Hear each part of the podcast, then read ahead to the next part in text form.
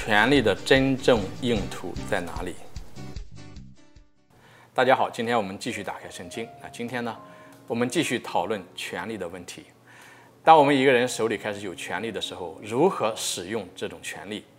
那有两种态度，一种态度是主宰、管辖；那还有一种态度是利用手中的权力来服侍其他的人，啊，叫做服侍。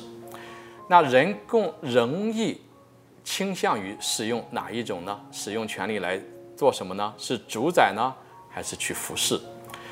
那这个在一九七一年的时候，在斯坦福大学的心理学教授们他们做了一个实验。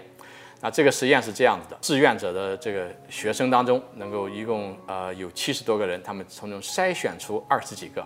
那怎么样筛选呢？他们做了一些心理测试。那如果是人，比如说有呃心理疾病，或者是说这个有倾向于暴力的，他把这些就剔除。那最后只留下一部分二十几个学生，就是没有什么呃其他的这个不良的生活习惯，或者也没有其他的这些倾向于暴力的，所以这总的来讲是比较呃中性的好孩子。那可以从这个角度来讲，那把他们选下来。那二十几个选下来之后呢，他们做一个什么实验呢？他们就随机的把二十几个孩子分成两组，那一组扮演监狱的犯人，还有一部分扮演监狱的看守。然后呢，他们就把在这个学校里面的这个一部分的建筑的一部分，把它变成一个像一个监狱一样。分成两组以后呢，就看他们如何他们之间能够相处。这些看守会如何对待这些犯人？这些犯人会如何对待那些看守？那整个的计划是估计要说两个星期的时间。可是让人很惊讶的是，他们没有想到，很快就发生看守开始滥用手中的权力，开始压榨那些犯人的这些学生。结果事情开始变得越来越糟糕。最后，这些进行测验的这些心理学的教授们不得不在第六天停止了这一个实验，因为他们害怕对某一些学生可能会造成永久的心理的损伤。那这个实验告诉我们一件事情，是说。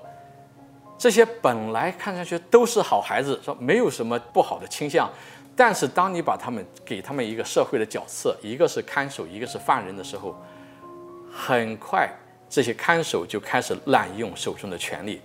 因此呢，我们就看到说，如果是我们对人如何使用权力不加以约束的话，这些权力的滥用会给人类带来很大的伤害。因此，我们去看圣经里面。怎么样告诉我们，在马窦福音的二十章二十五到二十八节，耶稣特别的讲到这一点。当时耶稣叫过他们来说，叫过他的门徒，跟他们这样讲说：“你们知道，外邦人有首长主宰他们，有大臣管辖他们。”这里用了两个字，一个主宰，一个管辖。接下来圣经这样讲说：“在你们中间却不可这样，谁若愿意在你们间成为大的，就当做你们的仆役，谁若愿意在你们中为首，就当做你们的奴仆。就如人子来，不是受服侍，而是服侍人，并交出自己的生命为大众做实价。